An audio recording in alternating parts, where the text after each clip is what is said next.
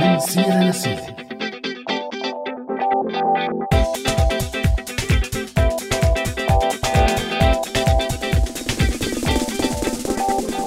يسعد مساكم مستمعينا مستمعي راديو سوريالي بأول حلقة من سنة 2019 من برنامج من سيرة لسيرة. معي أنا عزة وكمان معي همام من وراء المايك. يسعد مساك همام مرحبا عزة يسعد مساكي ومسا كل مستمعينا عبر هوا راديو سوريالي بأول حلقة لنا بال 2019 واللي رح نحكي فيها عن الوضع الراهن للسوريين وشو السيناريوهات يلي ممكن تواجههم بالمستقبل وعن البدايات الجديدة. ورح نحاول نتناول الموضوع بأكثر من جانب. إن كان من الناحية السياسية والعسكرية فرح نحكي عن آخر التطورات العسكرية على الأرض. وهل في احتمالية وجود حل سياسي قريب؟ وبالجانب الاقتصادي رح نتناول موضوع إعادة الأعمار وحجم الدمار الحاصل بسوريا بعد حوالي 8 سنين من الحرب. بالإضافة لملف وضع مستقبل اللاجئين بأوروبا ودول الجوار والنازحين بالداخل. وأكيد رح نبدأ حوارنا لليوم مباشرة ولكن من بعد ما نمسي على أماني معدة البرنامج وغالية على متابعة التعليقات وأكيد تيسير على الهندسة الصوتية يسعد مساكم جميعا.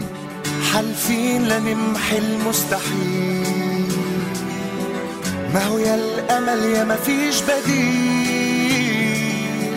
لو مهما قالوا الليل طويل. ما فيش في وقت الجد نوم خلي بكرة أحلى وقوم بإيديك هتتحدى الغيوم. خلي بكرة أحلى وقوم الشمس بتطلع كل يوم. قادرين نخلي الضلمة نور. ونعدي من فوق على سور كل التروس لازم تدور. مفيش في وقت الجد نوم. خلي بكرة أحلى وقوم بإيديك هتتحدى الغيوم. خلي بكرة أحلى وقوم دي الشمس بتطلع كل يوم. خلي بكرة أحلى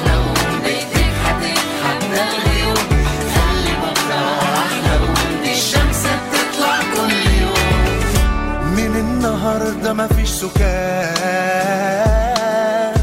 وبكرة أحلى من اللي فات. الحب يعمل معجزات.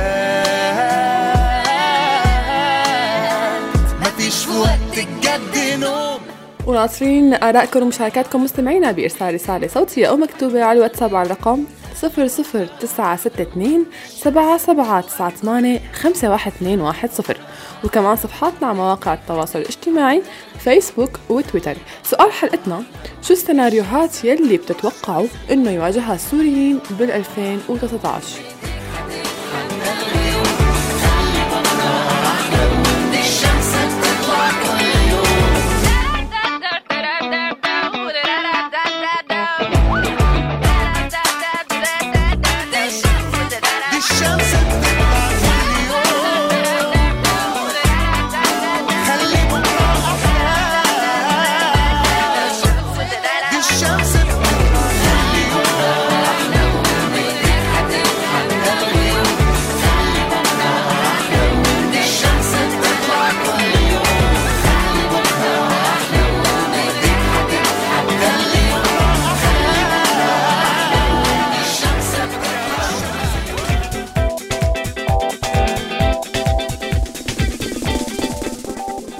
ورجعنا لكم مستمعينا أنتم عم تسمعونا على هوانا الافتراضي هوا السوريالي ببرنامج من سيرة لسيرة. وبحلقتنا لليوم يلي عم نحكي فيها عن الوضع الراهن للسوريين وشو السيناريوهات يلي ممكن تواجههم بالمستقبل القريب. ورح نبلش بالحكي عن الجانب يلي متوقف عليه انتهاء الحرب بسوريا وهو الجانب العسكري والسياسي. وللأسف هذا الموضوع بالذات كتير معالمه غير واضحة بالأفق. فسنة 2018 شهدت عدة أحداث كبيرة كانت سبب بتغيير خارطة توزع القوى العسكرية المتحاربة على الأرض. فقدر النظام بدعم روسي إيراني واضح وصريح أنه يرجع يفرض سيطرته على أغلب المدن والمحافظات يلي كانت تحت سيطرة المعارضة. ومن أسوأ الأمور يلي نتجت عن هي الأحداث حالة التهجير والتغيير الديمغرافي يلي طرأ على المدن والقرى يلي تم السيطرة عليها من قبل النظام من خلال تهجير أهالي هاي المناطق وتجميعهم بمكان واحد هو الشمال السوري. هذا المكان يلي تحول لجبهة جامعة للسوريين من مختلف الأماكن دون مستقبل ودون سلم أهلي بين بعضهم. وطبعا هالشي تم بعد تهجير الملايين من خلال اتفاقيات التسوية يلي فرضها النظام على الأهالي وحطهم قدام خيارين إما التهجير من بلداتهم وبيوتهم أو الانضمام له والقتال ضمن صفوفه. وبحسب محللين ومتابعين سياسيين وعسكريين فالأمور حاليا ممكن تكون صارت بمرحلة بداية النهاية يلي من المستحيل التكهن بالمدة الزمنية يلي ممكن تاخدها لتنتهي. وهي النظريات والتكهنات مبنية على مجموعة معطيات كان أبرزها تعيين النرويجي جير بيدرسون كمبعوث خاص بالأمم المتحدة لإنهاء الصراع بسوريا بدل الإيطالي ستيفان دي مستورا يلي حاول إنهاء الحرب بسوريا طوال أربع سنين ولكنه فشل. والشيء اللي ممكن يسهل من مهمة بيدرسون هو أنه كل الأطراف المتنازعة النظام معارضة الروس حزب الله تركيا أمريكا كلهم تعبوا وحسوا أنه صار الوقت للحوار. وهذا ما كان موجود ابدا خلال فترة ديمستورا، على العكس تماما كانت كل الأطراف مستعدة لتضحي بكل شيء بتملكه حتى تفرض قوتها وسيطرتها على الأرض. وعن هذا الموضوع بالذات كتبت الصحفية جانين دي جوفياني مقالة مطولة عن الموضوع بعنوان هذه هي الطريقة السلمية لإنهاء الحرب في سوريا. وتم نشر المقالة بمجلة Foreign Affairs الأمريكية. واشتغلت جيوفاني خلال 25 سنة كمراسلة ومحققة بمجال حقوق الإنسان بمناطق النزاع مثل البلقان وإفريقيا والشرق الأوسط. وخلال المقال حللت الوضع سياسيا وعسكريا بكل أبعاده وطرحت مجموعة من الحلول والأوراق يلي ممكن أنه يستفيد منها المبعوث الدولي الجديد لسوريا بدرسون. واختتمت جيوفاني مقالها وقالت إن لدى بيدرسون سجل حافل من العمل مع أصعب المفاوضين على وجه الأرض لكنه بحاجة إلى الإصرار على أن تنتهي هذه الحرب نهاية صحيحة. كما ينبغي ألا يكون الأسد جزءا من مستقبل سوريا وينبغي لأي تسوية أن توفر آلية للعدالة الانتقالية. يمكن بموجبها البحث عن مرتكبي الجرائم المروعة ضد الإنسانية ومحاكمتهم. خلافا عن ذلك فإن الكراهية والمعاناة سوف تعود بلا شك خلال عقدين من الزمن وسوف يظهر أسد جديد. أما بالنسبة لتنظيم داعش يلي هيمن على معظم أخبار العالم خلال السنين الماضية فتعرض لهزيمة قوية جدا بسوريا وخسر أغلب المناطق يلي كان مسيطر عليها وأهمها كانت مدينة الرقة. وطبعا وقت نحكي داعش 2018 ما بنقدر ما نتذكر حادثة مجزرة السويدة وقصة المخطوفين يلي نجت عنا وبعدين عمليات تحريرهم يلي اعتبرها كثير من المحللين والمتابعين عبارة عن مسرحية متفق عليها بين النظام وداعش للضغط على شباب السويدة لتسليم سلاحهم والالتحاق بقوات النظام. وبالرغم من كل شيء حكيناه سابقا مستمعينا إلا أنه الوضع لحد اللحظة غير مستقر أبدا. فالنظام أعلن من خلال تصريحات مسؤولين وخاصة العسكريين منهم أنهم ما رح ينسوا أدلب أبدا والدور جاي عليها. بس الوجود قوات التركية والاتفاقيات التركية الروسية الأمريكية عم تمنع هالشيء من أنه يصير لحد اللحظة. طبعا همام لا تنسى الغارات الإسرائيلية المستمرة على الأراضي السورية واللي كان آخر الأسبوع الماضي. ويقال أنها استهدفت موكب عسكري لحزب الله بدمشق. قصدك الماسات الكهربائية؟ تماما. بس عن جد إنه شو خطر عبالهم قصة الماس الكهربائي؟ لك على أساس يعني قرش المحيط التافه يلي ما عنده شغلة ولا عملة غير يقطع كبل الإنترنت تبع سوريا بالذات يعني أحسن. ولا احتفال أهالي دمشق بمناسبة هطول الأمطار. والله قصة الأمن والأمان وأخته تبع الساعة 3 الصباح. إيه وين كنا؟ وين صرنا يا همام؟ عن والله أنا ماني حاسس إنه تغير شيء ابدا. كله مثل بعضه. بس تعي نحكي بشيء إيجابي أكثر ونروح مع رئيفة. نحكي عن أشياء بقيت ثابتة لفترات طويلة بتاريخ سوريا. وخلينا نروح لفقرتنا الجاية المنقوشة لتحكي لنا رئيفة شو هن الأعياد يلي كانوا وما زالوا بيحتفلوا فيها السوريين. بنهاية السنة وشو العادات والتقاليد يلي كانت متبعة بهديك الأيام وشو هي يلي بقي منها؟ ولو يا همام المنيحة ما بدها سؤال بنوب فورا لعند رئيفة. المنقوش معي أنا رئيفة.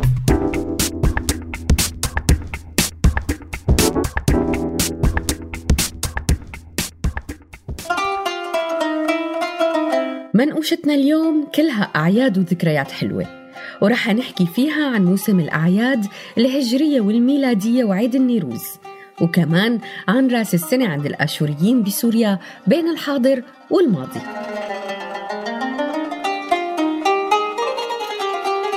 خلينا نبلش أول شي برأس السنة الهجرية واللي بيحتفل فيه الناس بالأول من محرم من كل عام وفيه بيتبادلوا التهاني والتبريكات ولازم طبعا يقدموا فيه أكلة حلو. وبسوريا بتكون العادة إنه يعملوا أكلة حلو لونها أبيض مثل المحلاية أو الرز بالحليب. أو إذا ما كانت أكلة حلو فعلى الأغلب بيطبخوا بهذا اليوم أكلة لبن مثل الشاكرية أو الكبة بلبنية مشان يفتتحوا السنة الجديدة بالبياض وتكون أيام السنة كلها بيضة يعني ببيضوها وكمان بعض العائلات السورية بتقوم بتعليق الزينة والأضوية للاحتفال بهاليوم وبيسردوا ببعض الأحاديث السيرة النبوية لأولادهم وبيصيروا الناس بيزوروا بعض وبيهنوا بعض بهاليوم. وكمان في ناس بيعملوا جلسات صلاة على النبي وبيوزعوا فيها ملبس أبيض. أما عيد رأس السنة الميلادية فطبعا بتبلش مظاهره من أول شهر 12 ومن زمان كانت أغلب شوارع سوريا تكون مضواية ومجهزة لاستقبال السنة الجديدة والزينة معبية شوارعنا وخاصة بالقصاع وباب توما وصيدنايا وطبعا أحلى شي كانت فتلة السيارة بالليل بباب توما والقصاع والجو برد لنشوف زينة رأس السنة طبعا كانت زينة كتير حلوة. جراس وعربيات وبابا نويل وشجرات عيد الميلاد يلي مزينة بالأحمر والأصفر وكل الألوان. وما مننسى كمان عجقة الأسواق يلي بتصير قبل الكريسماس وراس السنة وجمعات وسهرات الأهل والرفقات يلي ما بتخلص قبل وش الصبح. بس طبعا هي المظاهر تغيرت بعد سنين الحرب يلي مرقت على سوريا. وصارت أغلب المعايدات تتقضى على التليفون لأنه الشعب نصه تهجر وتغرب وتشرد وحتى الحالة المادية صارت أصعب بكتير وكتير صعب تأمين إن كان الحلو ولا الزينة ولا الأواعي. بس بيضل فرحة العيد مكان كتير كبيرة بقلوب السوريين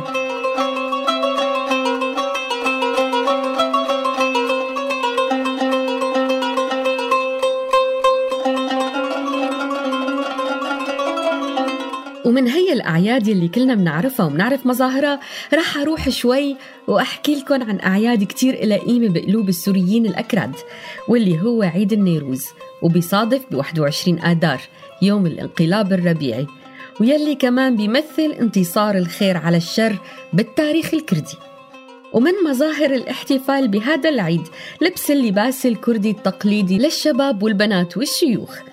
وبيطلعوا الناس للطبيعة للاحتفال بهذا اليوم وبيحضروا الأطعمة والمشاريب الكردية التقليدية. وتعتبر الأهازيج والدبكات من أهم مظاهر الاحتفال بهاليوم وبيتنظم فيه مهرجان غنائي شعبي بتتخلله مقاطع شعرية بتستمر لساعات متأخرة من الليل. للأسف هاي المظاهر ما ضلت مثل ما هي بوقتنا الحاضر لأنه الحرب حرمت الناس من الفرح والاحتفال بهي المناسبات. وخاصة بعد ما صار تفجير بيوم نيروز السنة الماضية واللي راح ضحيته خمسين كردي. قامت فيه لهذا التفجير تنظيم الدولة الإسلامية وحولت يوم العيد ليوم موت وحزن وخوف. ونهاية حب أحكي لكم بالمختصر المفيد عن رأس السنة عند السوريين الآشوريين واللي بيحتفلوا فيه بالأول من نيسان من كل سنة. وبيعتبروا أول يوم من أيام السنة الجديدة هو رمز ميلاد الأرض والحياة عليها. وكان هذا الاحتفال من أعظم الاحتفالات القومية والدينية عند الآشوريين. وبيرجع الاحتفال بهذا اليوم لأسطورتين. الأسطورة الأولى هي قصة الخليقة وبطل الإله أشور. أما الأسطورة الثانية لاختيار الأول من نيسان ليوم الأول من السنة الجديدة فبيرجع للآلهة عشتار وزواجها من الإله تموز. وكانت بتستمر الاحتفالات بالعيد 12 يوم وكل يوم له رمز ودلالة له عند الآشوريين. وظلت ليومنا هاد مستمرة آثار ورموز هي الاحتفالات. فمثلا الآشوريين من سكان الشمال بيحطوا قبضة من الحشائش على باب البيت باليوم الأول من نيسان كدلالة على الخضرة والاحتفال بالسنة الجديدة. وكمان من الاحتفالات يلي ضلت عند الآشوريين هو اليوم الحادي عشر ويلي هو يوم الزواج المقدس. بتقوم فيه حفلات الزواج الجماعية وبيطوفوا فيه العرائس من بيت لبيت بكل أحياء المدينة. وهاليوم بيسموه يوم عيد السلافة وبيجمعوا فيه الهدايا وبيوزعوها بيناتهم. هيك بكون خبرتكم عن الأعياد بسوريا وإن شاء الله بتضل أيامكم كلها فرح وأعياد.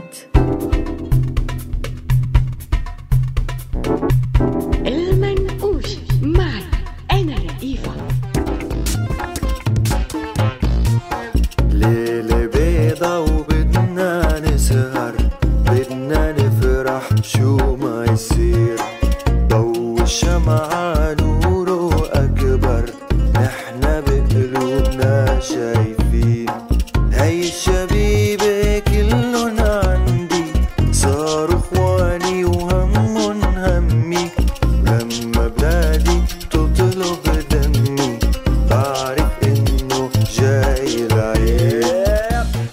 فيكم عم تواصلوا معنا مستمعينا برسالة صوتية أو مكتوبة على الواتساب على الرقم 00962 7798 51210 وكمان ما تنسوا صفحاتنا على مواقع التواصل الاجتماعي فيسبوك وتويتر. سؤال حلقتنا شو السيناريوهات يلي بتتوقعوا إنه يواجهها السوريين بال 2019 لحن جديد. ومعنا أحد التعليقات على صفحتنا على الفيسبوك أحمد عم بيقول والله السيناريوهات كتيرة وبتوقعها كلها حتكون ضد الشعب السوري. الله آه، يجعل سنة 2019 سنة خير على الشعب السوري. آمين يا رب يا أحمد. حبوا عني ولا تنسوني عيشوا كل يوم من جديد.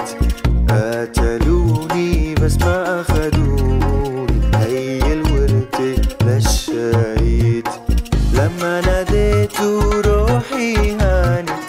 لما بكيت ساعتي حانت. ولما التقينا عالمفارق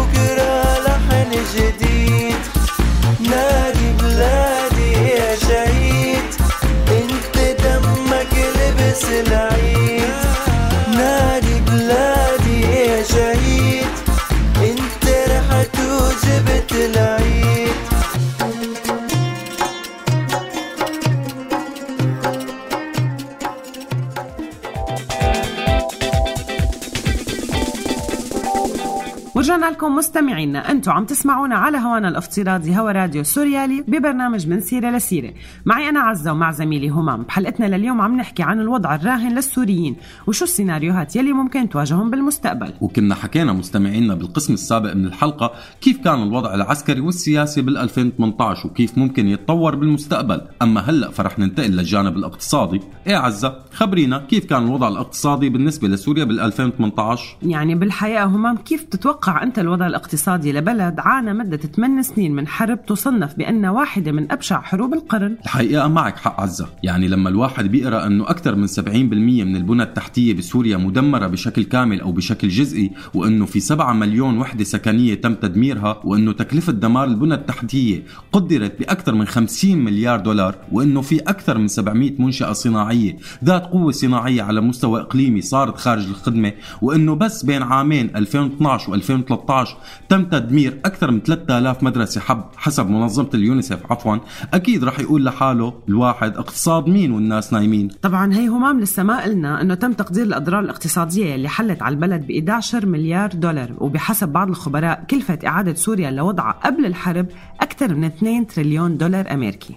أكيد مستمعينا الأرقام صادمة وبتدعي للتشاؤم ولكن بنظرة سريعة على تاريخ بعض الدول يلي عانت من الويلات الحرب وقدرت أنه تنهض عن جديد مثل ألمانيا وتركيا وماليزيا أكيد رح نلاقي أنه في بصيص أمل. وهذا البصيص أبدا ما صغير على العكس تماما نحن بنقدر نتحكم بحجمه حسب همتنا وإرادتنا ونرجع نعمر بلدنا وننهض من مجتمعنا ونبدأ بداية جديدة.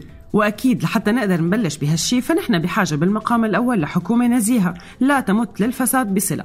وبتقوم بتخصيص لكل محافظة أو مدينة مجموعة لجان. مهمة هاللجان وضع دراسات ومخططات لإعادة أعمار كل مدينة مستندة على الموارد البشرية الموجودة والواردات يلي ممكن للحكومة أنه تحصل عليها. وهون حطنا الجمال الواردات تبع الحكومة يلي رح تكون شبه معدومة بسبب كمية الدمار الكبير يلي حلت بالبلد. مثل ما سبق وذكرنا وبهي الحالة ممكن الاعتماد على تشجيع الاستثمارات الدولية أو المحاولة الحصول على منح من الدول الصديقة. أو ممكن للحكومة أن تلجأ لإصدار الصكوك الاستثمارية مثل ما عملت ماليزيا يلي أمنت من خلال الصكوك الاستثمارية الإسلامية مصدر دخل ثابت وجيد للحكومة وساهمت بشكل كتير كبير بتحقيق التنمية الاقتصادية لهالبلد. هذا غير أنها بتآمن بالتوزيع العادل للثروة وبتحل مشكلة كتير كبيرة اللي هي البطالة بالإضافة لمعالجة العجز بالميزانية العامة في حالات التضخم. أما بالنسبة لإعادة إعمار وتأهيل المنشآت العمرانية فرح يكون عبارة عن قسمين. الأول اعتماد على أصحاب الممتلكات الخاصة التجارية بإعادة إعمار ممتلكاتهم لوحدهم. إذا كان عندهم القدرة المادية طبعا ومساعدتهم من خلال تسهيل عملية الحصول على ترخيص. أما يلي ما عندهم الإمكانية المادية فممكن للحكومة أنها تقدم لهم قروض بنكية قصيرة أو متوسطة الأجل أو بتقوم الحكومة بنفسها بإعادة أعمال المنشأة وبعدين مالك العقار بيصير يقسط المبلغ للحكومة على هامش منطقي من أرباحه. وبخصوص إعادة تأهيل المرافق العامة وباقي الخدمات الاجتماعية اللي هي رح تكون من مسؤولية الحكومة الجديدة هون ممكن الاستفادة من التجربة الألمانية. مثل ما عمل هتلر وقت شدد على أهمية أنه المدن اللي تعرضت لدمار كبير رح يتم إعادة بنائها من الصفر تكون أجمل وأرتب عمرانية من المدن يلي ما تعرضت لدمار كبير ونسبة الكثافة السكانية فيها مرتفعة. أما بالنسبة لإزالة الركام والأنقاض فما بظن أنه رح يكون مناسب للمجتمع السوري أنه يقتدي بالتجربة الألمانية ويجبر النساء وسجناء الحرب على إزالة الأنقاض. بس ممكن أنه يتم تأسيس شركات مؤقتة ذات تمويل حكومي مهمتها إزالة مخلفات الحرب وإعادة تدويرها وبيتم فرض ضرائب مختلفة القيم على المناطق المدمرة وفقا لحجم الدمار وتكلفة إزالة الركام والأنقاض. هلا هيك عم فكر همام إنه عن جد هذا الكلام يلي حكيناه هو صحيح صعب بس ابدا ما إنه مستحيل. يعني ما بده غير إنه الواحد يوثق بنفسه وبامكانياته ويشيل التشاؤم من راسه ويقرر إنه يفتح صفحة جديدة ويبدأ بداية جديدة. حلو طيب الواحد كيف بده ياخذ هيك قرار إنه يبدأ بداية جديدة؟ هلا للحقيقة بيني وبينك أنا ما بعرف بس غالبا سما بتكون بتعرف وعندها الجواب اليقين. لكن مباشرة لفقرتنا الجاية شد حيلك لنشوف شو رح تخبرنا. سما عن هالموضوع. دعم نفسي بشد حيلك. معي أنا سما.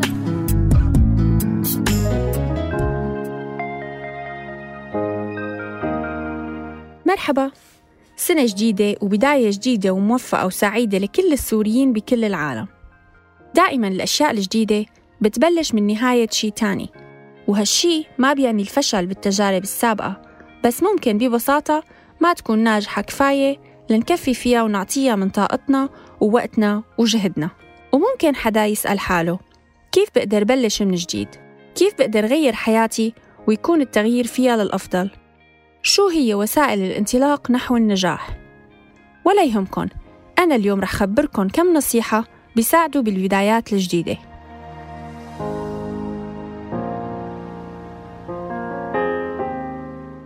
أهم وأول نصيحة هي إنه ما نخاف من الخسارة لأنه إذا كنا حابين نبدأ بداية جديدة معناها نحن مالنا مبسوطين بالوضع اللي نحن فيه هلأ. تاني نصيحة هي التخطيط. كتير مهم تخططوا لهالبداية الجديدة وتدرسوها منيح قبل ما تاخدوا أي قرار.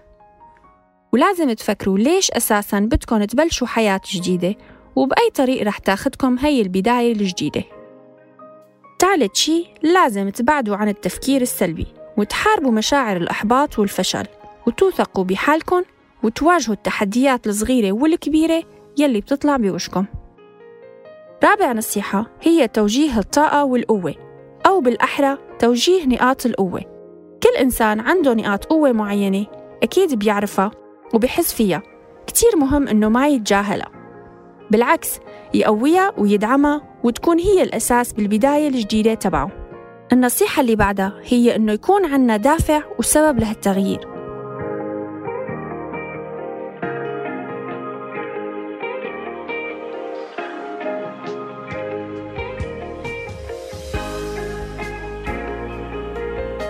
الدوافع تعتبر المحرك الأساسي للسلوك الإنساني.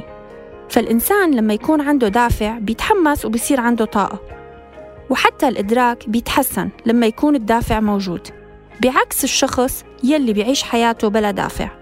فالعزيمة عنده بتكون هابطة والطاقة معدومة وبيتركز كل اهتمامه على الأمور السلبية فقط. فالدوافع الداخلية عند الإنسان هي السبب بقيامه بأعمال أعلى من المستوى العادي. بحيث بيوصل لنتائج عظيمة. فامتلاك الإنسان للقوى الكامنة في داخله واستغلالها بشكل صحيح بتخلي يصير فرق كبير بطريق نجاحه. النصيحة الأخيرة لليوم هي الرياضة والحقيقة الرياضة ما بتتعلق بس بالبدايات الجديدة بالعكس بتتعلق بحياتنا اليومية. فإذا كنتوا ما بتعملوا رياضة فالبدايات الجديدة فرصة كتير مناسبة لتبلشوا تعملوا رياضة لأن بحد ذاتها نشاط كتير إيجابي وبيخفف من التوتر والاكتئاب وبتساعد على زيادة التركيز وبتساعد على تنظيم النوم. وهلأ بدي أرجع أتمنى للكل سنة جديدة وبدايات موفقة لكل السوريين يلي قرروا يغيروا حياتهم أو يلي انفرض عليهم التغيير. سلام. دعم نفسي بشد حيلك. معي أنا سما عندما يسقط القمر كالمرايا المحطمة. يكبر الظل بيننا والأساطير تحتضر. عندما يسقط القمر كالمرايا المحطمة. يكبر الظل بيننا والأساطير تحتضر لا تنامي حبيبتي. لا تنامي حبيبتي. جرحنا صار أوسما. صار نارا على قمر. لا تنامي حبيبتي. لا تنامي حبيبتي. خلف شباكنا نهار وذراع من الرضا. عندما لفني وطار خلت أني فراشة. خلف شباكنا نهار وذراع من الرضا. وشفاه من الندى. حاورتني بلا حوار. وأنتم معنا مستمعينا عم تسمعوا برنامج من سيرة لسيرة على هوا راديو سوريالي سؤال حلقتنا كان شو السيناريوهات يلي بتتوقعوا انه يواجهها السوريين بال 2019 طبعا فيكم تشاركونا برسالة صوتية أو مكتوبة على الواتساب على الرقم 00 تسعة ستة اتنين سبعة سبعة تسعة ثمانية خمسة واحد اتنين واحد صفر. وكمان صفحاتنا على مواقع التواصل الاجتماعي فيسبوك وتويتر. عروة عم بيقول بتوقع رح تنتهي الحرب والأطراف المتنازعة كلها رح تقعد على طاولة الحوار.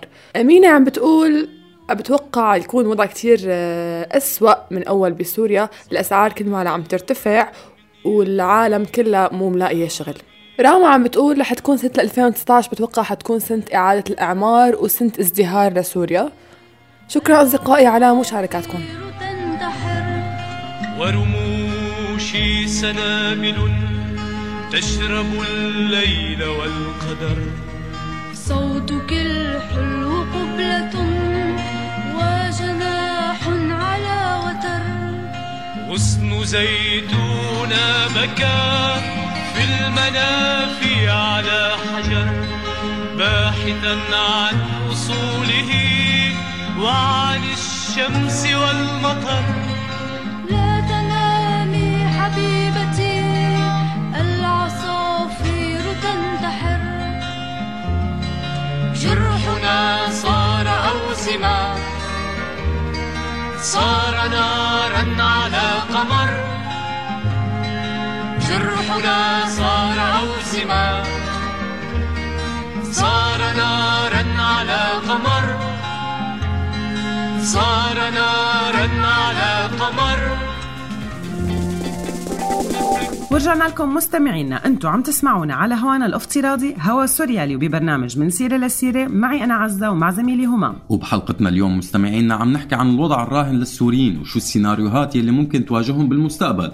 وصلنا لوقت نحكي فيه عن جانب كتير مهم ولكنه للأسف مهمل وما عم يتم تسليط الضوء عليه وهو الجانب النفسي والاجتماعي. يعني بتخيل من أكبر المشاكل اللي عم تواجهنا كسوريين همام بهذا المجال هي أزمة اللاجئين والنازحين.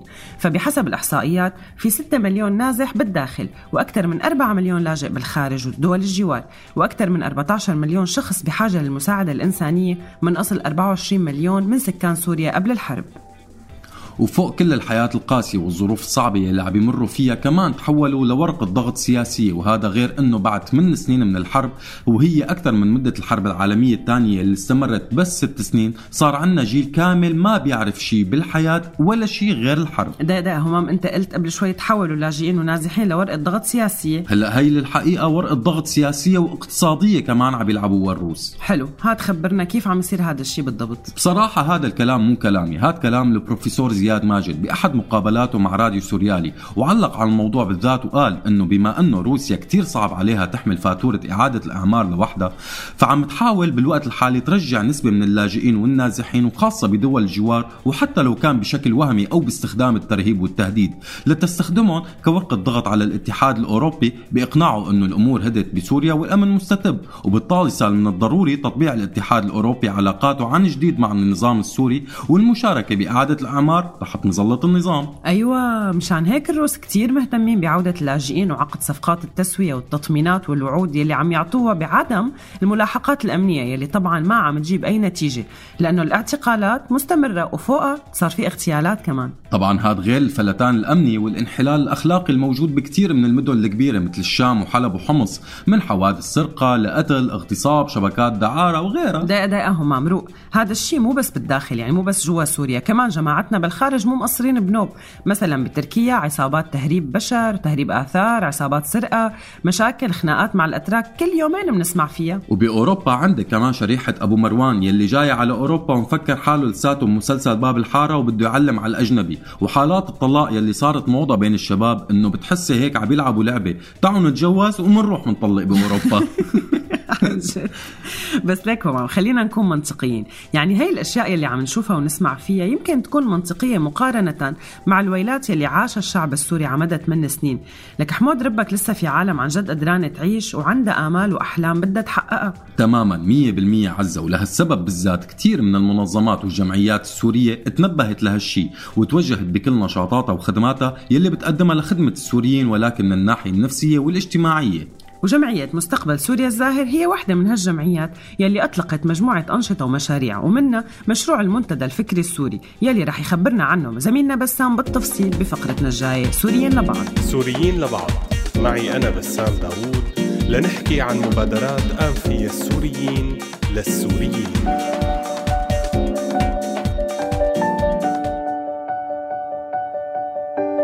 مرحبا. خلال معظم حلقاتنا من الموسم الماضي حكينا عن كتير جمعيات ومنظمات بتهتم باللاجئين والنازحين السوريين وبتقدم لهم مجموعة خدمات ومساعدات مادية وملموسة مثل مثلا السلل الغذائية ملابس أغطية النوم أماكن السكن مساعدات طبية وغيرها من هالخدمات. بس اليوم رح نحكي عن جمعية ما بتقدم مثل هيك نوع من المساعدات وهي جمعية مستقبل سوريا الزاهر. يلي بتقدم الدعم النفسي والاجتماعي للسوريين بالداخل ودول الجوار وبتسعى لبناء وتطوير المهارات الفردية للأشخاص ليصيروا أعضاء فاعلين داخل مجتمعاتهم بالمستقبل بالإضافة للسعي لتحقيق مستقبل بيتمتع بالعافية النفسية الاجتماعية. تأسست الجمعية بال 2012 وأطلقت مجموعة مشاريع لتحقيق أهدافها منها مشروع الزيارات الاجتماعية مشروع العيادات النفسية. مشروع أساليب البقاء مشروع آفاق مشروع المسح النفسي لجرح الحرب مشروع أقرأ التعويضي مشروع الإرشاد الوالدي مشروع ذوي الاحتياجات الخاصة. بالإضافة لمشروع رح نحكي عنه بالتفصيل أكثر بسبب أهميته وأهمية أثره بمستقبل المجتمع السوري وتطوره.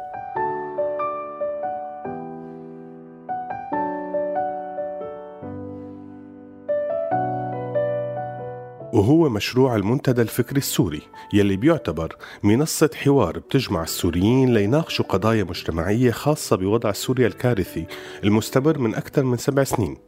فممكن يكون الوقت الحالي هو أنسب وقت لاغتنام الفرصة وسد الفراغ الحالي بنشر أفكار بناءة بالمجتمع كالعدالة والحرية والمساواة ونشرها بين كل شرائحه وفئات الشباب خاصة كونه من أقوى أدوات التغيير المجتمعي. الهدف من المشروع هو أولا نقاش قضايا بتهتم بالشأن السوري. من خلال جلسات حوارية ودورية بتقوم فيها الجمعية بأماكن تجمعات السوريين الناشطين بما فيها مخيمات اللجوء. اثنين طرح كتير من الأفكار والمقترحات للمساهمة بحل القضايا المصيرية. ثلاثة نشر وتعزيز ثقافة الحوار. أربعة التعليم والتدريب على مهارات الحوار والتواصل وحل المشكلات ومهارات الإلقاء والبحث والتلخيص. وانطلاقا من مبدأ إعادة بناء البشر بتتساوى ويمكن بتكون أهم من إعادة إعمار الحجر. وجهت جمعية مستقبل سوريا الزاهر نشاطاتها ومشاريعها لتحسين الوضع النفسي والاجتماعي للسوريين ليقدروا ينهضوا بمجتمعهم ويعيدوا بناء وطنهم بحرية وكرامة ومساواة بين الجميع ويكونوا دائما سوريين لبعض. سلام. سوريين لبعض. معي أنا بسام داوود. لنحكي عن مبادرات أنفية السوريين للسوريين. والصبر يا مبتلي والصبر يا أيوب. والصبر جبته معي حتى ينمحي المكتوب. والصبر يا مبتلي والصبر يا أيوب. والصبر جبته معي حتى ينمحي المكتوب والصبر جبته معي من يوم هجرتنا وحجاري تدار يا يما تبكي فرقتنا. والصبر يا مبتلي والصبر يا أيوب والصبر جبته معي حتى ينمحي المكتوب. والصبر جبته معي من يوم هجرتنا. وحجارة الدار يا يما تبكي فرقتنا.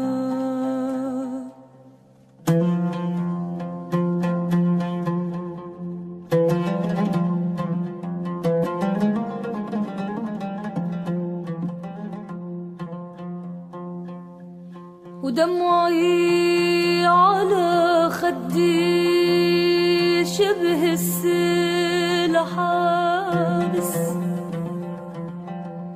دمعي على خدي شبه السيل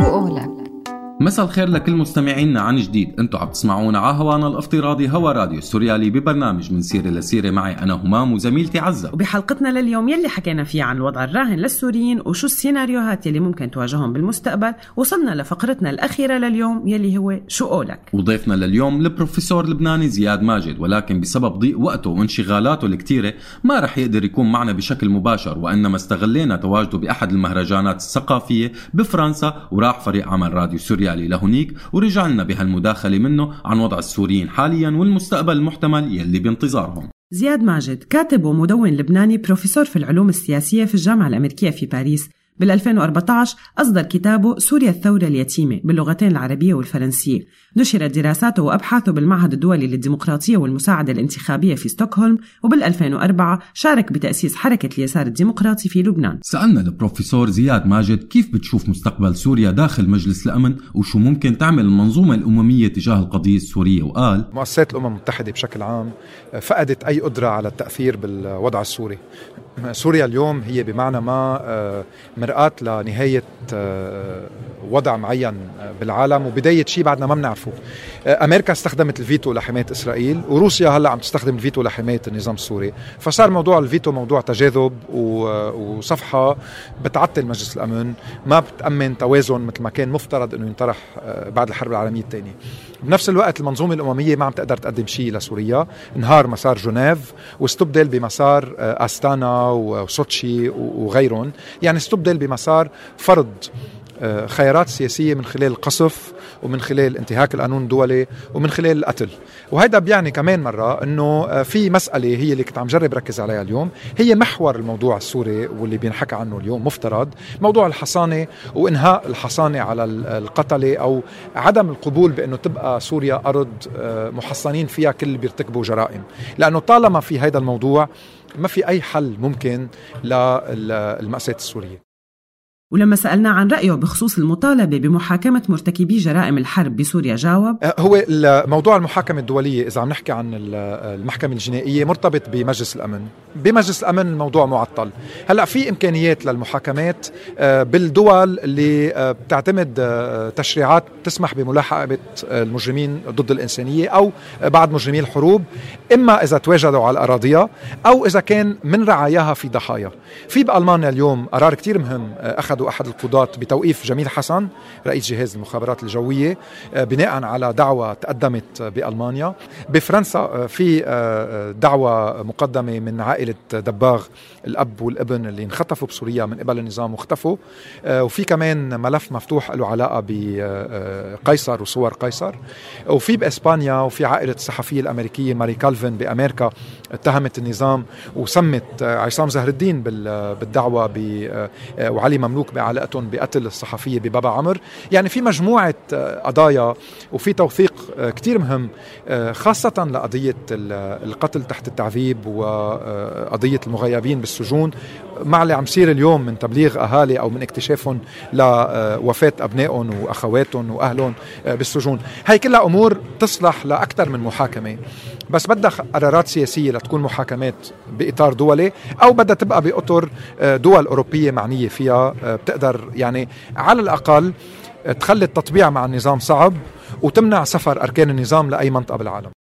وأما عن مستقبل ومصير جمعيات منظمات وناشطي المجتمع المدني وتأثيرهم على ملف اللاجئين قال في جزء من آه، الهيئات اللي تشكلت آه، بالشتات السوري أو بالمنفى السوري بأكثر من بلد تمأسست وعم تقدر تكفي شغلها وصار عندها إمكانية إنه الأرجح تستمر أو تدعم ناس بالداخل أو ناس بمخيمات لجوء أو تعمل نشاطات يعني تعريف بالقضية السورية أو تشتغل مع قطاعات معينة. وفي آه، هيئات تانية خاصة بدول الجوار. تركيا لبنان آه، أردن. الأرجح يكون عندها صعوبة بالمرحلة القادمة للاستمرار بعملها أو بسبب آه، تراجع التمويل أو ربما حتى تراجع الاهتمام. والأرجح أنه روسيا عم تحاول أنه آه، تخفف آه، آه، الضغط عليها بموضوع ال- آه، اللاجئين من خلال آه، إعادة البعض منهم شكليا آه، لسوريا تحديدا اللي بالاردن وبلبنان للقول بأنه العودة بدأت من لما استتب الأمر للنظام وبالتالي إعادة الإعمار صارت مطلوبة والأموال الأوروبية والدولية بدل ما تروح لمجتمع مدني سوري أو لهيئات آه، سورية آه، بتشتغل بالمنفى آه، الأفضل إنها تروح لإعادة إعمار لتستقبل آه، عائدين. والهدف بالتالي منه هو إنه أوروبا تطبع بشكل مباشر مع النظام تدفع مصاري بسوريا آه، لا حتى آه، يتمتن النظام آه، كون روسيا وإيران ما بيقدروا يدفعوا المصاري ويلاقوا صيغه بعدين للتفاوض على شكل ما من أشكال الحكم ببقاء الأسد. هيدا الهدف ال- الروسي. الردود الأوروبية لهلأ منا متماشية تماما مع المطلب الروسي لكن روسيا عم تحاول تستعمل أمريكا تحديدا تفاهم آه، آه، بوتين ترامب. للوصول لهالنقطة مشكلة الروس إنه ترامب طارح شرط إخراج إيران من سوريا، روسيا ما فيها تظهر إيران آه، ومش أكيد بدها تظهر إيران هلأ بعدها بحاجة لها، وبكل الأحوال مين قال إنه إيران إذا روسيا طلبت منها تظهر رح تقبل بالخروج، عندها قدرة للمشاغبة وللبقاء وبالتالي يعني للأسف بالنسبة للسوريين بعد الأمور بعيدة عن نهاية العنف وبعيدة طبعا عن آه، آه، سقوط النظام. إنما آه، بنفس الوقت روسيا وإيران رغم انتصارهم العسكري ما بيقدروا بالضرورة يفرضوا حل سياسي. وهون أهمية إنه المعارضات السورية والمثقفين السوريين والمجتمع المدني السوري والناشطات السوريات كل اللي بيشتغلوا على الشأن السوري وأصدقائهم يبقوا مركزين على قضية رفض التطبيع مع مع نظام متهم بجرائم ضد حرب وجرائم ضد الإنسانية. ويبقوا يطالبوا باطلاق كل المغيبين والمعتقلين والتركيز على إسقاط الحصانة عن نظام قتل بحما ب 82 وقتل بتدمر ب 80 و- وعم بيستمر بالقتل آه، آه، لليوم. في ضرورة لطي هاي الصفحة تحديدا صفحة إنه بيقدر يقتل ويقدر يحول السوريين آه، لقوم من الناجين لقوم من ناس بيحفر بذاكرتهم الرعب والتعذيب والقتل لفترات طويلة ليقدر يحكمهم. نهاية هالموضوع هيدا بتبدأ من خلال آه، رفع الحصانة عنه ومحاكمة يعني آه، أركانه بالتهم الموجهة له. وبخصوص التقارب بين ترامب وبوتين وتأثيره على الملف السوري وعن مستقبل الصراع الدولي بالمنطقة. بعتقد إنه ترامب من فترة عم بيقلص كل الموازنات آه، إن كانت خاصة بقضايا إنسانية أو بقضايا أمم متحدة أونسكو آه، آه، لاجئين آه، في يعني انعزال أمريكي وفي رغبة على طول بالإنفاق أقل حتى في عنده مشاكل مع دول ناتو حلف شمال الأطلسي إنه بده يدفع أقل من قبل وبدهم يدفعوا هن أكثر يعني في شيء له علاقة بترامب. بس أكيد إنه بوتين كونه بيعرف هالنزعة عند ترامب بيشجعوا على الانكفاء عن كل الملفات اللي أمريكا كانت مرتبطة فيها وببيعوا أوهام لها علاقة بحل بيقدروا هن يتفقوا عليه لحتى هو يقنع الأوروبيين أو يضغط على الأوروبيين ليمشوا فيها ويضغط على دول الخليج كمان ليمشوا فيها وعلى الأردن. آه، بالمقابل ترامب بيطلب من الروس الضغط على إيران وحزب الله اللي هو كمان طلب إسرائيلي للخروج من سوريا مقابل إنه ما عندهم مشكلة لا الإسرائيليين ولا الأمريكان مع بقاء نظام الأسد ومع آه، استلامه آه، الحدود مع الجولان المحتل والعودة لفك الارتباط يعني لل 74 ونتنياهو قال من موسكو إنه نحن من ال 74 لل 2011 سوريا احترمت على الدوام يعني نظام الأسد على الدوام احترمت كل آه، اللي طلبناه بفك ال- الارتباط أو فك الاشتباك مثل ما يسمى. بالتالي بقاء الأسد منه مشكلة أمريكية إسرائيلية بقدر إنه ما بدهم إيران تتمدد أكثر بسوريا. هل إيران رح توافق؟ أكيد لا. وعندها قدرة إنها تشاغب وإنها تكابش على الموضوع. والروس ممكن يحاولوا يبذلوا آه، بعض الضغوط على الإيرانيين لأبعادهم عن جنوب سوريا مش أكثر لأنه بيعرفوا ما بيقدروا يظهروهم من كل سوريا. بس بدهم يستخدموا هالوقت هالورقة هاي كمان. بيقولوا إيه للأمريكان بيطلبوا منهم شيء بالمقابل. آه، بيقولوا للإيرانيين بنبيعها للامريكان ولكن على الأقل حاولوا رضونا بالانكفاء عن جنوب سوريا. يعني بيبقى الموضوع موضوع مقايضات وتوازن قوى آه، مطول ما بيخلص آه، بسهولة لأنه كمان في آه، طرف آه، موجود على الأرض السورية هو تركيا اللي عنده قوات عسكرية واللي عنده كمان أولوياته آه، الخاصة بالموضوع الكردي والخاصة بنفوذه. فلهيك للأسف آه، يعني بعده الموضوع مطول. و وبعدها بالتالي المعاناة مستمرة وهيك أهمية كمان النفس الطويل والاستمرار بالشغل على كل الصعود آه، لتبقى المسألة السورية حية وتتحدى ال- البديهيات اللي عم بيحاولوا آه، يكرسوها بالعالم.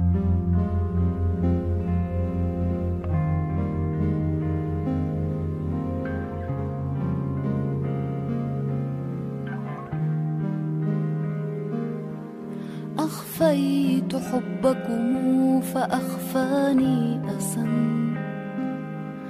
حتى لعمري كدت عني أختفي وكتمته عني فلو أبديته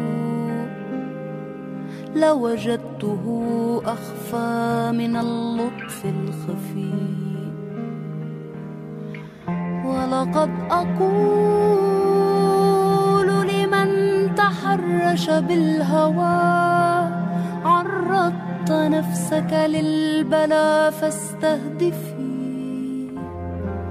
ولقد أقول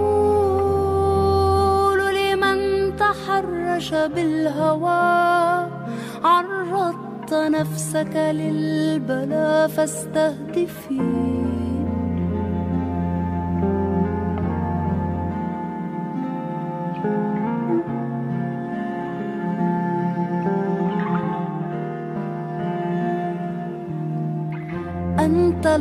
القتيل بأي من أحببته. فاختر لنفسك في الهوى من تصطفي أنت القتيل بأي من أحببته.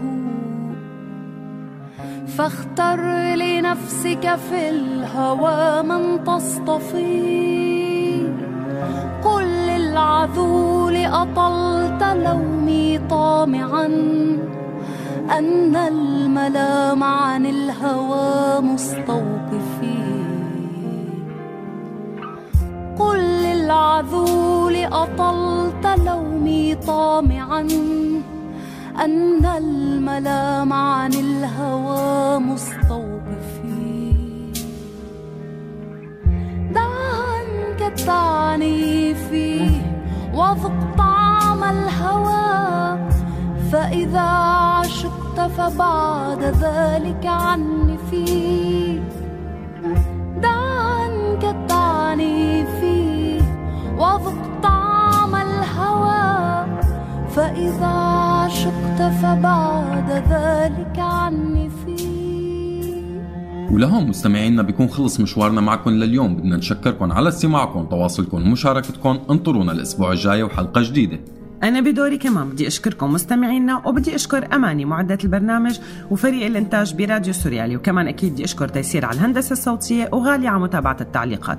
وهلأ رح ودعكم على خير وعلى أمل اللقاء. كنت معكم أنا عزة. وأنا همام.